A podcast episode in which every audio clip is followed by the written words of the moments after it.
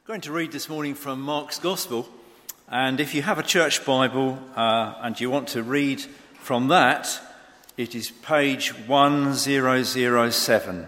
1007 in the church Bible. Um, I think the reading will be on the screen here, and I'm going to read it from my own Bible as well. So it's Mark chapter 5, verses 1 to 20.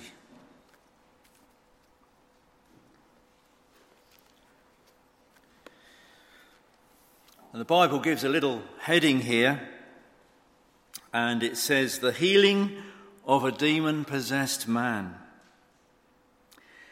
They went across the lake to the region of the Gerasenes. When Jesus got out of the boat, a man with an evil spirit came from the tombs to meet him. This man lived in the tombs, and no one could bind him any more, not even with a chain. For he had often been chained hand and foot, but he tore the chains apart and broke the irons on his feet. No one was strong enough to subdue him. Night and day among the tombs and in the hills he would cry out and cut himself with stones. When he saw Jesus from a distance, he ran and fell on his knees in front of him. He shouted at the top of his voice, what do you want with me, Jesus, Son of the Most High God? Swear to God that you won't torture me. For Jesus had said to him, Come out of this man, you evil spirit. Then Jesus asked him, What is your name? My name is Legion, he replied, for we are many. And he begged Jesus again and again not to send them out of the area.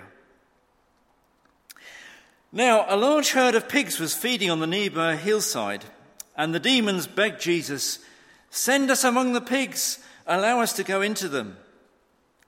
And he gave them permission, and the evil spirits came out and went into the pigs.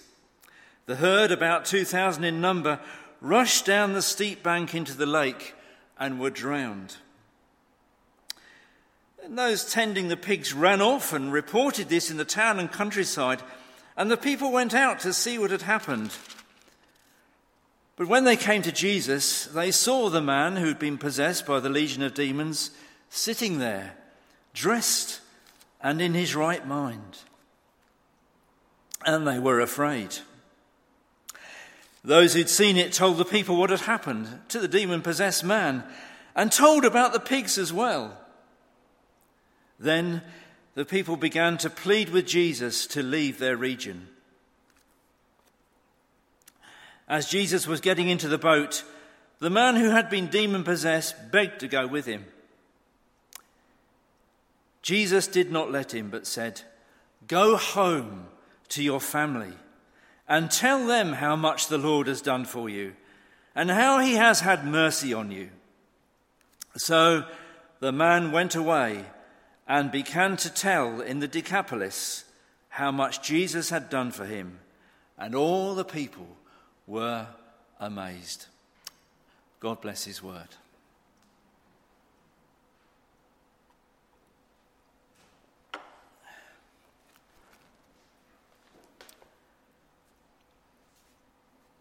A poor man living in the tombs. The day had started just like any other for him, but it ended with his whole life being transformed. How? Because that day he met with Jesus. Jesus confronted someone in the worst possible condition and completely transformed their life. What I have today to say is very simple, and it's this no one is too bad for Jesus, and nothing is too hard for Jesus.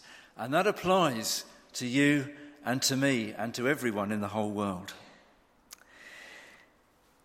Demon possession may seem an extreme and unsavoury topic for a Sunday sermon in Sawbridgeworth in the summer holidays. And people's reactions can also be very extreme. Firstly, let us be clear that demon possession is not mental illness. It's not depression. It's not having an anxiety attack. It's not bipolar disorder. It's not anything to do with the disorders and things that we often face in normal life. Some well meaning people, including Christians, see demons in everything. They attribute demons to bad behavior that we can't control. We call them sometimes besetting sins. And sometimes the excuse is, well, the devil made me do it. But in reality, most of these situations can be remedied by prayer, renewing our minds in Bible truth, associating with Christian friends, and with the passage of time. The Bible says, He who began a good work in you will carry it on. And for most of us, particularly when we become Christians, we worry sometimes incessantly about some areas of, of our lives. Well, we need to stop worrying and, and let God do his work. And God will take a lifetime, but he'll finish it and he will succeed. But the man described in our text today was in a far, far worse condition. He was controlled, he was taken over by evil spirits. Why and how, we don't know. And now I want to tell you a true story. When Marvin and I first really started out serving the Lord, we lived in Bedford, and uh, north of Bedford, in a tiny little village called Bolnhurst, it was a little wooden chapel. Now, it only, only held about 50 people at, uh, at most, and it had a tin roof, and they're called, in the old days, they were called tin tabernacles tiny little, like a little wooden shed it was.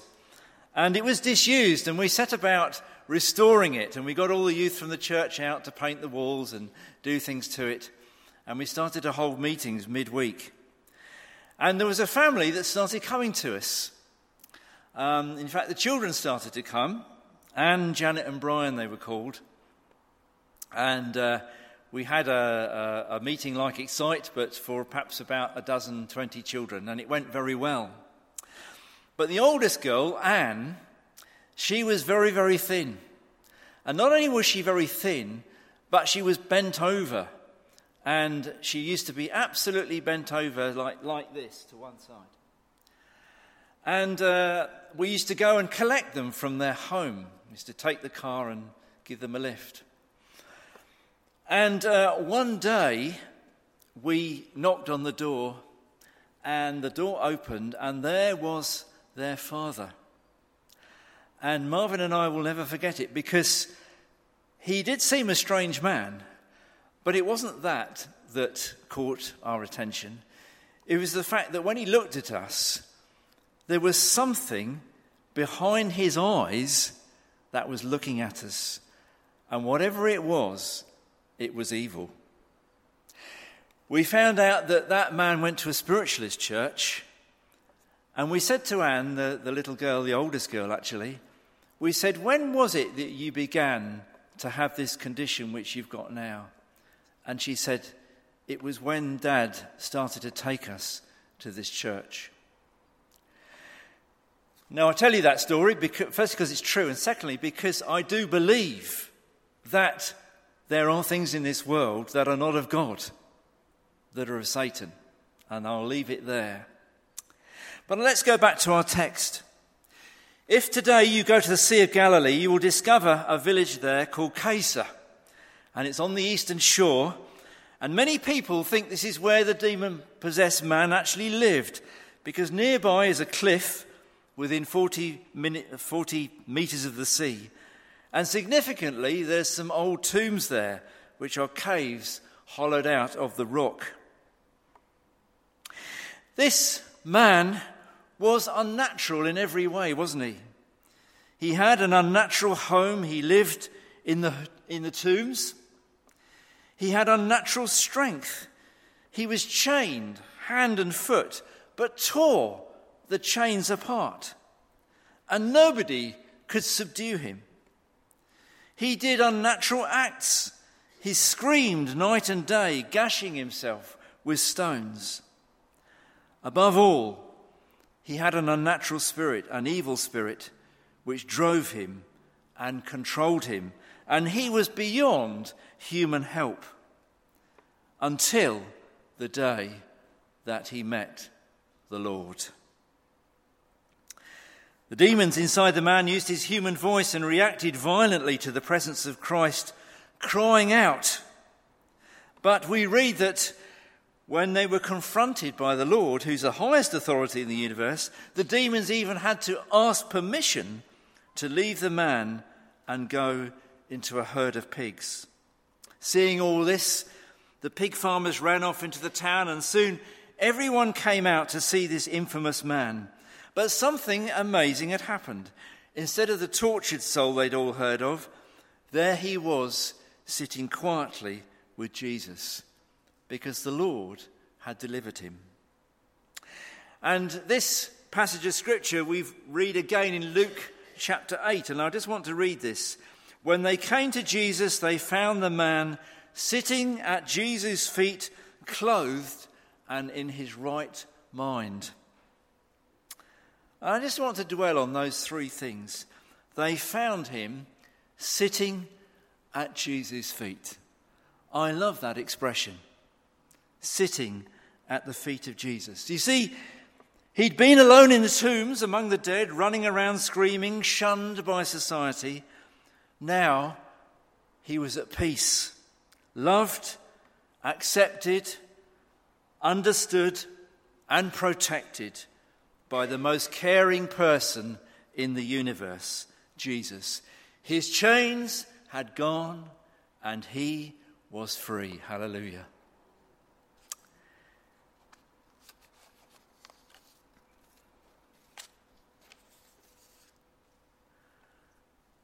And that brings me to you and me. When was the last time we sat at the feet of Jesus? The best place that you and I can be in our soul is sitting at the feet of Jesus. And it's something we find very hard to do at times. But I want to encourage you again. You know what I mean by that expression. I've, every time I ever preach here, which I know not very often, but when I do, I always think of that phrase that um, was given to me by the secretary of our church back in Bedford, who came to me after the service. He was a very quiet man. He was a Welshman. He got a wonderful singing voice. But socially, he was very quiet. But if he came to you, you knew he was going to say something important.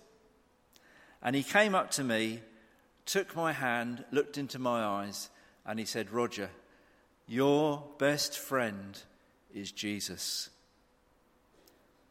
Now, some of you have heard me say that before, but I don't mind saying it again because your best friend is Jesus. Whether you've walked in here for the first time ever or whether you've been here 40, 50 years, no one understands you like Jesus. And so we need to encourage ourselves to sit at his feet. Maybe this morning you actually feel very lonely. Perhaps you are bullied even at work people are bullied. Perhaps you're going through a situation that you daren't talk to anybody about because nobody would understand you. But he does. And this is what's so wonderful. Because, friends, when we become Christians, we don't, we, it's not, we're not getting religion, are we? We're getting a person. Or more so, even, he is getting us. And we're building a relationship with the Lord himself sitting at the feet of Jesus. Secondly, when the crowd came and saw the demon possessed man and he was free, not only was he sitting at the feet of Jesus, but the Bible says he was clothed, he was dressed. Gospel of Luke says in its parallel account that for a long time this man had not worn clothes. I mean, just imagine, just imagine what, what this was like he ran around unclothed. Now he was dressed. And that speaks to me this morning, friends, of dignity. He had regained his dignity. God had given him his dignity back. No more shame. No more a laughing stock. No more an object of fear, contempt, and loathing. He could take his place in society again, accepted and respected by other people. Clothed. We would be terribly ashamed today if someone stripped us, wouldn't we? It would be an awful thing. And other people would run up to try and remedy that situation. But in our souls and in our lives, we can feel ashamed and exposed somehow of what we really are. Some people say if people knew what I was really like, they would never talk to me again, etc., etc. And we can be terrified of being exposed. Somehow we sense shame inside. But you see, there's a way out. Because the Bible says if we confess our sins, Christ is faithful and just and will forgive us our sins and purify us from all unrighteousness. Maybe you've never been in here before. And maybe you've come in and secretly you feel a sense of shame. I want to say to you today if in your heart you turn to Christ with everything you've got and say, Lord, I'm sorry, forgive me and change me, you will feel once again clothed and protected. In fact, and we haven't time to talk about this this morning, the Bible says that Christ clothes us in his righteousness. So, whatever we have been in the past, doesn't matter if nobody knows, they don't need to know, it's not their business, but God knows. And God doesn't delight in that. God just wants to come to us with like a cloak and put it round us and say, There you are. You are now clothed. You are now back with your dignity. And I think that's a wonderful thing. That's a wonderful thing. Dignity, clothed. And finally, the crowd came, and there he was. He was sitting, he was clothed, and the Bible says he was in his right mind. He'd been tormented by demons night and day, his mind deranged. Now he knew peace of mind, understanding, and hope. The world was no longer upside down and the wrong way round. There was a place for everything, and everything was in its place. Is the world upside down for you today? Well, there is a God who knows what's going on. Hallelujah. Open your heart to the Lord today. And you know what helps, what helps us and what, what has been designed to help us? It's this book here. This is a book written by the God of hope and by the God of peace for people who need hope and who need peace. Now, I don't know whether you're an avid reader or don't read anything, but I encourage you to read the Bible. Read one, Psalm 139, read John's Gospel, and find gradually that your mind and heart become illumined, that peace becomes something that you have more and more, because that's what God wants us to have to be in our right mind. You see, and I do it the same. We settle down in front of the box, don't we? or Facebook, or our tablet. And many and many a time we do it. And I'm not saying there's anything wrong with that. That's part of our modern life. But, friends, sometimes it would do us more good to sit down and read what's in here. And I'm as bad as anybody else at doing that. But every time we do read, then inside us comes a portion of God's peace and God's help. So, in conclusion, what have we said this morning? No one is too bad for Jesus, nothing's too hard. Why is this story in the Bible? Because it was an example of what can, God could do with the worst of people. And we not, may not, and I'm sure we're not in that position, but if God can do it for him, then God can do it for me.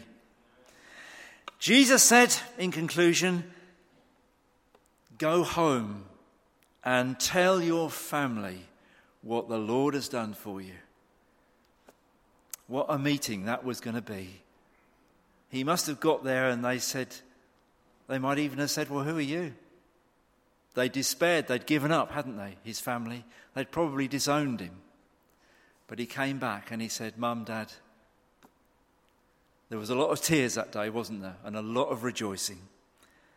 So that's something we can do. We may not be able to say much about Bible truths, but we can always tell people about what the Lord has done for us. And people find that very interesting and very convincing. Finally, there's a twist to this tale because not everybody that day was pleased, were they? Because the crowd came back and they saw the man that was healed and they said this that when they came to Jesus, they saw the man. Then the people began to plead with Jesus to leave their region because they were afraid. And there's another message there for us, isn't there? They said, Lord, get out of here. Why? Well, because the status quo had been upset, because Jesus had rocked the boat. And that's what he sometimes does. And that's why I think we don't ask God to come into our hearts more often, because we're frightened that he might rock my boat. Lord, if I really let you have my life, what would you do? But, friends, that's being afraid. If we really let God more and more into this church, what could He do? Well, he, He's going to do wonderful things. But there's a bit of us that doesn't, we don't like change. So they didn't want any change. That problem had been put in the tombs. Leave him there and let's get on with our life. Jesus came and changed all that. And that's what he does. And I've written down here an opportunity missed. He did a miracle for one man, but what about the rest of the town? He could have done so much more. But you see, God never forces his way into our lives. If we say adios, he will say adios. And so we need to remember maybe our opportunity will come. Maybe it's now. Maybe it's this moment. And we need to say yes. So I leave that with you. May God bless His word. And shall we pray? Lord, this morning we thank you for what wonderful thing you did for this man. You demonstrated your complete authority, your complete authority over every other force in the world. We pray, Lord, today that you will help us to accept you and not reject you.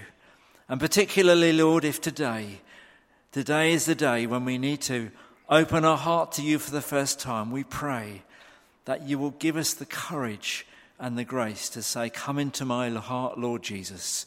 Forgive me my sin. Make my life anew. We ask in Jesus' name. Amen. Amen.